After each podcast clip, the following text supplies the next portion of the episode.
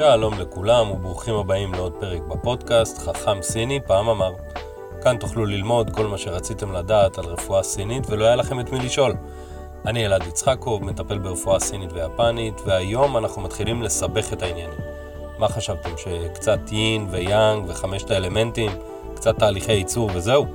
אז תתפלאו, אנחנו ממש על השפיץ של הפילוסופיה, והיום אה, אנחנו נכנסים לרובד נוסף ומרתק שנקרא ששת סוגי האקלים. אז בואו ניקח נשימה עמוקה ונתחיל.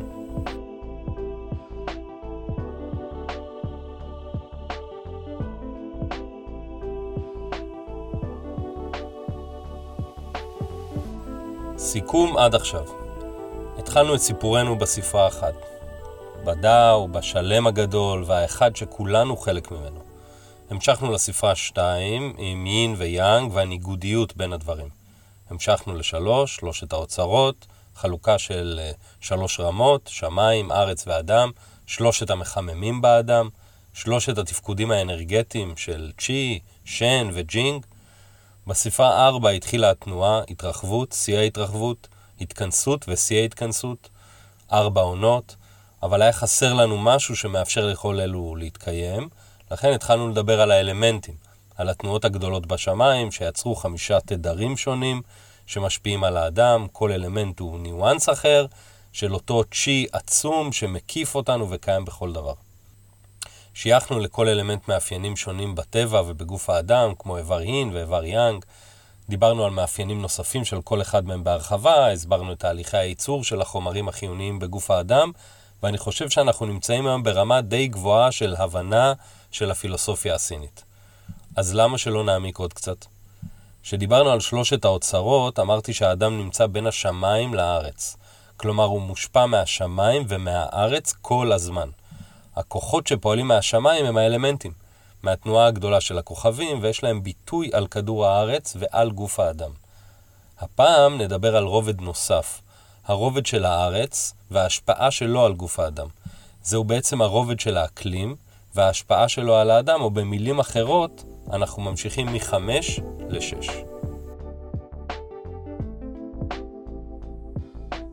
הספרה 6 מייצגת את התנועה על כדור הארץ. שישה סוגי אקלים שונים. כמו שדיברנו על חמישה סוגי תדרים שונים שמהם נוצרו האלמנטים, האקלים על כדור הארץ נוצר משישה סוגי אקלים שונים. אז מה הם סוגי האקלים? רוח, חום קיץ, אש, לחות, יובש וקור. נשמע הגיוני, לא? כל אקלים משוייך לתאריכים מסוימים, וזה נראה פחות או יותר ככה. פברואר-מרץ, רוח, אפריל-מאי, אש, יוני-יולי, חום קיץ, אוגוסט-ספטמבר, לחות, אוקטובר-נובמבר, יובש, ודצמבר-ינואר, קור. החלוקה לשישה סוגי אקלים שונים לא בדיוק חופפת את ארבע העונות ועונות המעבר שציינו בחמשת האלמנטים, אבל הם מאוד קרובים. מי שזה ממש מעניין אותו, יכול לקרוא על זה לעומק בספרו של ניצן אורן, התנועה המעגלית בטבע, שם הוא מסביר בדיוק את נושא עונות השנה בהקשר של אקלים על כדור הארץ, אל מול תנועת כדור הארץ והשמש, מאוד מעניין. אנחנו נתחיל לדבר על האקלים מהנקודה שאנחנו תמיד מתחילים בה ברפואה הסינית, האביב. האביב לפי הפילוסופיה הסינית הוא איפשהו בין ה-21 לראשון לבין החמישי לשני, וזה משתנה בגלל שלוח השנה הסיני הוא לוח שנה ירחי ושמשי, ולכן הוא משתנה משנה לשנה במעגליות של 60 שנה. לוח השנה הסיני הוא נושא מאוד מעניין, אבל מורכב מדי. אה, מה גם שזה לא קשור לתחום ההתמחות שלי, אלא קשור יותר לתחום האסטרולוגיה הסינית, ואני פשוט לא מתמצא בזה מספיק. נחזור לאקלים. ששת סוגי האקלים הם בעצם תיאור של תנועת היאנג בטבע. מהו אותו יאנג בטבע שמשפיע על האקלים? השמש כמובן. החלוקה היא לפי איפה וכמה יאנג ויין יש בטבע כמובן, והסינים נתנו לכל מצב שם שמתאר אותו. האביב שמתחיל מביא איתו את האקלים רוח. האקלים הזה נקרא גם ז'וויין, שהמשמעות המילולית היא המיצוי של האין. איזה אין? האין של החורף כמובן. ובעצם העונה הזו מסמלת את תחילת סופו של הקור ותחילת התנועה. אז האם מדובר בשיא התנועה של האביב? ממש לא.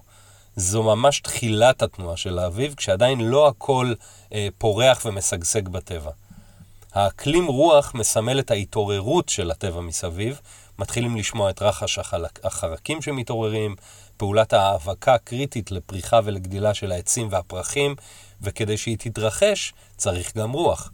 כאן מופיעה התנועה של היאנג, שנובע מתוך האין. אחרי החורף והקור, היאנג מתעורר ומגיע. התנועה הזו מגיעה כאילו בהפתעה, כמו רוח שמגיעה בפתאומיות מבלי שאפשר לצפות אותה. התנועה הזו מצביעה על תחילת גדילתו של היאנג, של האקלים חום או אש, והשלב הבא הוא שהיין קטן עוד יותר והיאנג גדל עוד יותר. אנחנו קוראים לאקלים הזה שאו יין, שזה היין הקטן, שמסמל את התקופה של אפריל ומאי. יש כאן תנועה של פריחה ושגשוג, של חום, הכל פורח ונעים, זאת עונה מאוד נעימה בארץ, והחום הולך וגדל בהדרגה לאט לאט, עד שמגיע לשיא ביוני-יולי במה שנקרא שאו יאנג, היאנג הקטן או המפוזר. זה מצב שבו יש עלייה של החום היאנגי עוד ועוד ועוד, עד לרמה כזו שהוא מפוזר לכל עבר. אתם מכירים את התקופה הזאת בארץ, ממש כיף חיים פה. האקלים הזה נקרא חום קיץ, וכפי שאתם אה, שמים לב, הוא גם מייצג חום ואש מסוימים. החום קיץ שונה מהחום של אפריל-מאי. זוהי האש שדיברנו עליה באלמנט המים, אבל ניכנס לזה עוד בהמשך. מכיוון שהחום היאנגי של השאו יאנג מפוזר לכל עבר, המים על כדור הארץ מתאדים, ונוצרת לחות. הלחות לאט לאט צריכה לאסוף, לכנס ולהוריד את החום המפוזר. זהו האקלים שנקרא תאיין, האין הגדול בסינית. האין הגדול מסמל את הכוח הייני שצריך כדי לאסוף ולהכיל את היאנג. הלחות הזו לאט לאט מכבידה על החום ומורידה אותו מטה. זה האקלים הכי כבד במרכאות. זה השלב של אוגוסט-ספטמבר, וכמו שכולנו מכירים, בהתחלה זה פשוט סיוט. חום ולחות מעורבבים ביחד באופן כמעט בלתי נסבל, עד שבהדרגה מתחיל להתקרר, וכשמגיעים לפלוס מינוס אוקטובר-נובמבר, הכבדות של הלחות מנצחת את החום, הלחות נספגת באדמה, ונוצר אקלים יובש. היובש הזה נקרא יאנג מינג, או היאנג הבוהק. זוהי תקופה יבשה שבה הלחות שקעה, והיאנג לאט לאט נכנס פנימה. האוויר מתקרר סביבנו. כשהיאנג הולך ונכנס פנימה הוא בעצם מתאסף במקום אחד, מתחת לאדמה. נוצר מצב שבו האקלים מעל פני הקרקע הוא קר, ומתחת לפני הקרקע נמצאת כל התנועה היאנגית. האקלים הזה נקרא תא יאנג, או היאנג הגדול, כלומר, היאנג מרוכז כולו במקום אחד. זוהי התקופה של דצמבר-ינואר פחות או יותר, וככה חלפה לשנה עם שישה סוגי אקלים שונים. אז עכשיו חלקכם בטח אומרים, אלעד, תגיד, למה זה משנה בעצם? ומה זה כל השמות הסינים האלה? ובכללי, למה לסבך הכל? אז קודם כל אתם צודקים, זה סיני, ואני מבין שזה מתחיל להיות מורכב ומסובך, אבל זה גם הגיוני ומדויק ומפתיע ומרגש אפילו. אז כדי להקל עליכם, אני שוב מזמין אתכם להיכנס לקבוצה של חכם אה, סיני פעם אמר בפייסבוק, שם מוסיף תרשים של האקלים, שיעזור לכם לעשות סדר בראש. זה אומנם קצת שונה מאיך שאנחנו מבינים את ההתנהלות של העולם, אבל בסופו של דבר הכל מאוד הגיוני. ששת סוגי האקלים האלו הם אקלים שאנחנו מכירים וחשים במהלך השנה. דבר נוסף הוא שאומנם אני מחלק את האקלים באופן שרירותי לפי תאריכים וחודשים, אבל החלוקה לא מוחלטת. האביב למשל מאופיין ברוח, אבל זה לא אומר שאין בו ימים של חום או ימים של קור. זה רק מסמל תנועה מסוימת. תנועה שהטבע פועל לכיוון שלה, כמו מצפן שתמיד מצביע על הצפון. ככה הרוח קשורה לתחילת האביב ותחילת הפריחה. חשוב לזכור שהפילוסופיה הזאת מאוד אינטואיטיבית ופשוטה, פשוט בשפה שונה. כשנכנסים לשלב הטיפולי היא הרבה יותר מובנית ומסודרת, ובאופן כללי אין מבחן בסוף הפודקאסט, אני מבטיח. אז בואו נסכם מה שהיה לנו עד עכשיו. פברואר-מרץ, רוח, ז'וויין, סוף האין. אפריל-מאי, אש, שאו-יין, היין הקטן. יוני-יולי, חום קיץ, שאו-יאנג, היאנג הקטן. אוגוסט-ספטמבר, לחות, תאיין, היין הגדול. אוקטובר-נובמבר, יובש, יאנג מינג, היאנג הבוהק. דצמבר-ינואר, קור, תאי יאנג, היאנג הגדול. אז מה עושים עם המידע הזה? למה חשוב להיות מודעים לאקלים החיצוני? זוכרים שדיברנו על החיבור שהאדם הוא חלק מהטבע. עכשיו אתם מבינים מהם הכוחות שפועלים על האדם. שני כוחות גדולים. האחד הם השמיים, שמסמלים את התנועה של חמשת האלמנטים. הם מתבטאים בגוף בצורה של האיברים שלנו. חמשת איברים יין, שמכילים ומייצגים את התנועה של האלמנט בגוף האדם. מהצד השני נמצא כדור הארץ והאקלים שלו, שגם הם משפיעים על האדם וגם להם יש ביטוי בגוף האדם בצורה שנקראת ערוצי אנרגיה או מרידיאנים.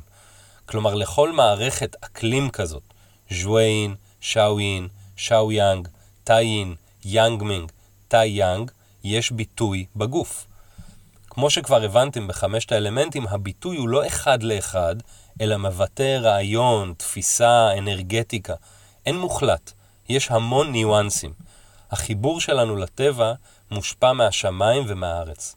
כל אחד מהם נותן את הביטוי שלו, והתפקיד שלי בקליניקה הוא להבין האם ההשפעה כאן היא מהשמיים, האם יש פגיעה באיברים, או האם ההשפעה כאן היא מהארץ, כלומר האם הפגיעה היא בששת המערכות, כלומר במערכת המרידיאנית.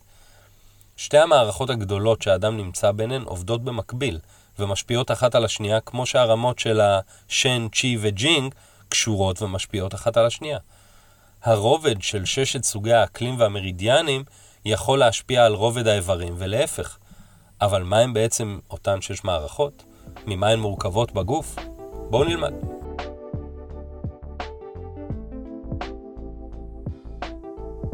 כשמדברים על רפואה סינית, מהר מאוד השיחה עוברת לצ'י, ואז לאנרגיות, ואז יש את אלו שמאוד מאמינים, ואת אלה שאומרים שזה שטויות. אני מקווה שאחרי ששמעתם את הפודקאסט עד עכשיו, אתם מבינים שמרכיב האמונה כאן הוא זניח. מדובר בתפיסה וגישה שמאוד מזכירה פיזיקה מודרנית, יותר מאשר רפואה מודרנית. יש כאן פילוסופיה שמסבירה תופעות בטבע ובגוף האדם במילים, תיאורים ותנועות, ופחות בכימיה וביולוגיה של הגוף הפיזי. זה לא אומר שהסינים לא ידעו אנטומיה, להפך. יש היום עדויות להבנה של מערכת אה, הדם והעצבים מלפני כמה אלפי שנים, שלא מביישת את המדע היום, אבל הסינים הקדמונים בחרו להסתכל על משהו אחר. הם חשבו שיש משהו אחר שיכול להשפיע על הבריאות שלנו. משהו שלא רואים אותו בעיניים, אבל מבחינים בהשפעה שלו על הסביבה ועל הגוף. כשהעננים זזים בשמיים או שהעצים זזים ביער, אנחנו מבינים שיש גורם כלשהו שמזיז אותם. ככה הסינים חושבים על הדבר הנוסף שמזיז ומשנה תהליכים בגוף. הגורם הזה במילה אחת הוא צ'י. ככל שנכנסנו יותר לעומק של המושג, הבנו שהצ'י יכול להיות מחולק להרבה רמות, לאין ויאנג, לשלושת האוצרות, לארבע העונות, לחמשת האלמנטים, ועכשיו אנחנו לומדים את ששת סוגי האקלים. בכל פעם נתנו לו ביטוי פיזי אחר וניואנסים שונים.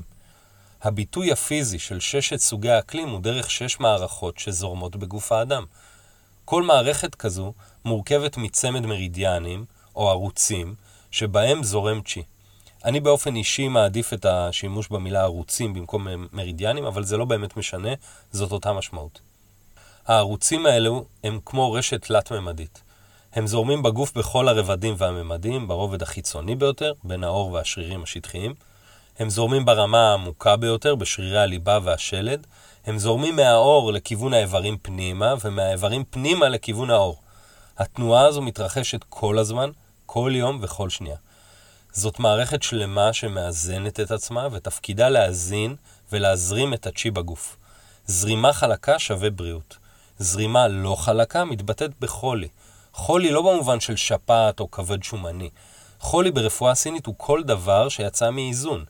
וזה שכרגע אנחנו לא מצליחים לראות את היציאה מהאיזון, זה בגלל שלא למדנו איך. זאת מערכת מאוד מורכבת, אבל יש לה כללים וחוקים כמו כל מערכת. וכל יציאה מאיזון תתבטא בסימנים וסימפטומים מסוימים, גם אם הם מאוד מינוריים. נרחיב על התנועה המרידיאנית לפרטי פרטים בפרק הבא, אבל כרגע אני רוצה להתרכז במערכות ובתפקיד שלהן בגוף. כשדיברנו על האקלים החיצוני, חילקנו אותו לשש. רוח, אש, חום קיץ, לחות, יובש וקור. כשאני אומר שהמערכות האלו משפיעות על הגוף, אני, אני לא מתכוון לרמה שרוח חיצונית משפיעה על המערכת שאחראית לרוח. זה לא עובד ככה. הכוונה היא שהרוח מסמלת תנועה מסוימת, ומי שאחראי על התנועה הזאת בגוף היא אותה מערכת שנקראת ז'ואין. אז עכשיו נדבר על המערכות ועל התפקיד שלהן בגוף במצבים תקינים, וגם נסביר בהמשך הקשרים בין תפקודי האיברים שלמדנו באלמנטים למערכות. הרמה תהיה יחסית פשוטה, ובהמשך הדרך נעמיק בה יותר ויותר. בואו נתחיל. החלוקה הראשונית שאנחנו עושים בששת המערכות היא לפי מערכות אין ויאן כמובן. יש לנו שלוש מערכות יאנגיות ושלוש מערכות ייניות. כל מערכת כזו מכילה בתוכה הרבה מרכיבים, ערוצי אנרגיה, תפקודים שונים בגוף, איברים ועוד.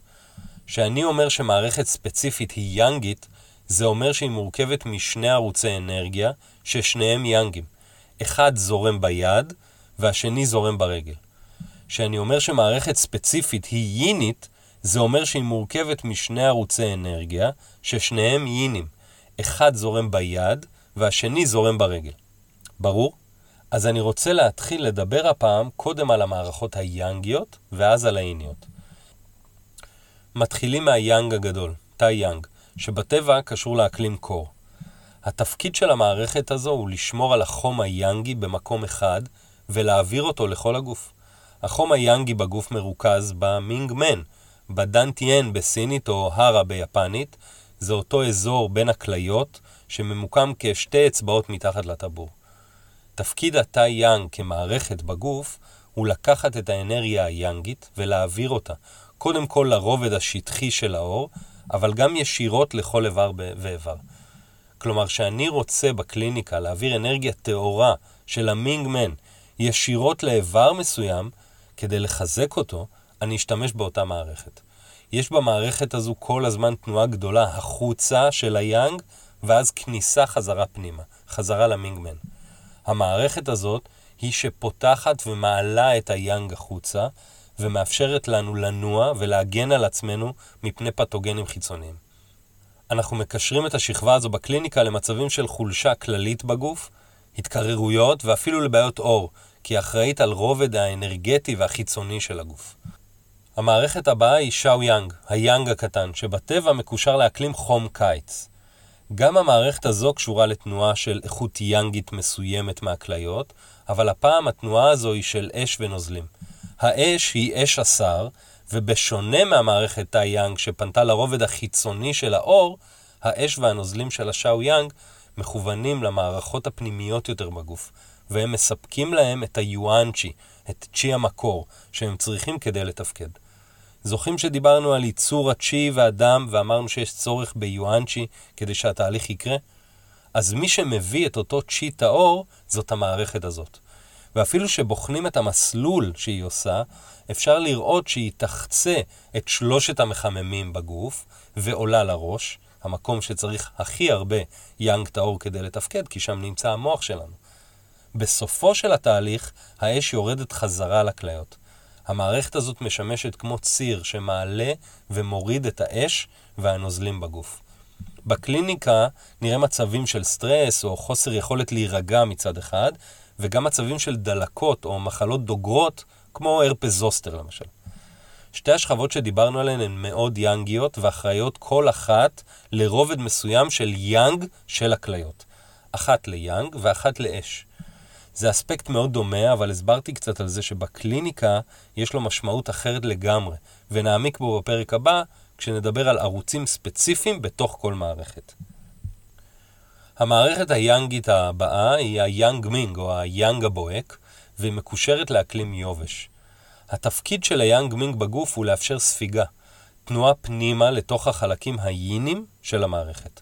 כלומר, זאת מערכת יאנגית שתפקידה לספוג פנימה ולעצור בתוכה אנרגיה יאנגית, כדי שהגוף, בשעת הצורך, יוכל ליצור חומרים שונים במערכת כמו צ'י ודם.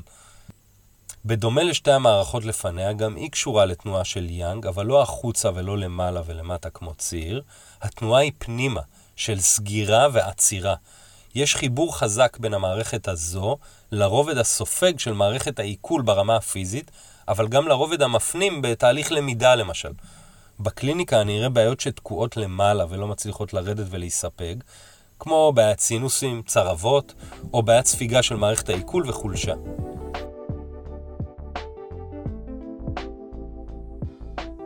המערכת הבאה היא כבר מערכת יינית, והיא התא יין, היין הגדול. המערכת הזו מקושרת לאקלים לחות.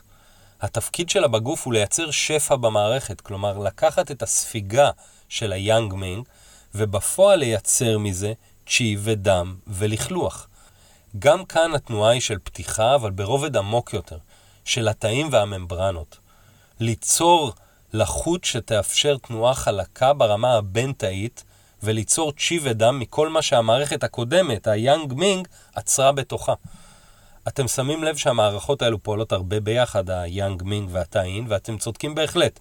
מדובר על התפקוד של הקיבה והטחול, ואנחנו נעמיק בזה בהמשך. בקליניקה אנחנו נראה אנשים שיש להם אה, בעיה של עודף נוזלים במערכת מצד אחד, או חוסר בייצור של חומרי בנייה לגוף, כמו צ'י ודם מצד אחר. בהרבה מהמקרים נשלב את הטיפול בשתי המערכות יחד, יאנג מינג וטאין. אחת תספוג חומרים והשנייה תייצר שפע. המערכת הבאה היא שאויין, היין הקטן, שמקושר לאקלים אש. גם המערכת הזו היא ציר תנועה, כמו השכבה היאנגית, שאו יאנג, אלא שהפעם היא מחברת בין האש של הכליות והאש של הלב. ואפשר לומר שהיא אחראית לוויסות החום בגוף. כשאני אראה בקליניקה מערכות שחסר להן מרכיב עמוק של תנועה או פעולה, אני אפנה למערכת הזו. היא תכניס למערכת חום ראשוני ובסיסי, ובעצם תאזן את התנועה העמוקה של המערכת. אנחנו נראה בקליניקה מצבים של קור כללי בגוף, או חום למעלה וקור למטה. אני אנסה להסביר את ההבדל בין המערכת הזו, שאו יין, לבין המערכת היאנגית, שאו יאנג, כמו מכשיר חשמלי. בעיה של שאו יין היא בעצם בעיה בהולכת החשמל הראשית. המכשיר לא מחובר לחשמל. זו תקלה מערכתית כללית, המכשיר לא יעבוד עד שלא נכניס אותו לחשמל. בעיה של שאו יאנג היא בעיה ספציפית בתוך המכשיר. אחת הפונקציות של המכשיר לא עובדות, וצריך לטפל בה נקודתית. מקווה שהאנלוגיה הזאת עוזרת להבין את, להבין את ההבדל בין המערכות, אבל כמובן שנעמיק בזה עוד בהמשך. הרובד האחרון הוא הרובד האיני העמוק ביותר, הז'ואין, או כילוי או מיצוי האין, ומקושרת לאקלים רוח. תפקיד המערכת הזו הוא לעצור את הדם בגוף ולהזרים אותו לכל מקום. הקשר לאקלים רוח מתבטא כאן קודם כל בתפ... בתפקיד המערכת הזו ליצור תנועה של דם בגוף, כמו רוח שמפיצה את האבקנים ומאפשרת גדילה. התנועה של זרימת הדם היא גם החוצה לקצוות, ידיים ורגליים, וגם פנימה לכיוון הלב. בעיות שנראה בקליניקה יכולות לנוע מקור בקצוות, או מתחושת תקיעות וחום במרכז הגוף, ועד להתקפי חרדה.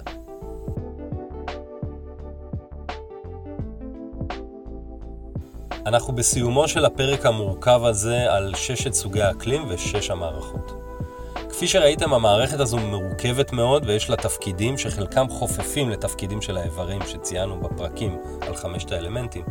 אז איך כל המידע הזה משתלב זה בזה? האדם מושפע מכמה גורמים שקובעים את בריאותו ומצבו הכללי. לא רק מהשמיים, אלא גם מהארץ.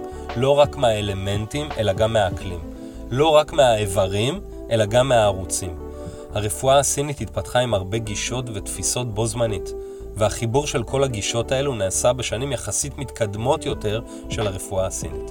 אבל בלי קשר לזה, חשוב לזכור שכל תיאוריה כזו היא בעצם דרך הסתכלות על הגוף וניתוח של מנגנוני הפעולה שלו.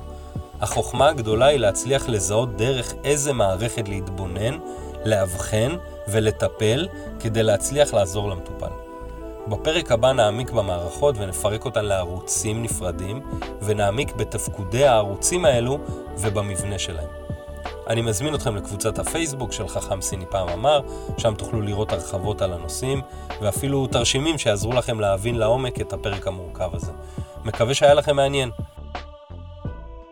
ונסיים במילותיו של צואנג צה, הנה אגיד לכם מילים מטורפות, אנא הקשיבו הקשבה מטורפת. נשתמע בפרק הבא.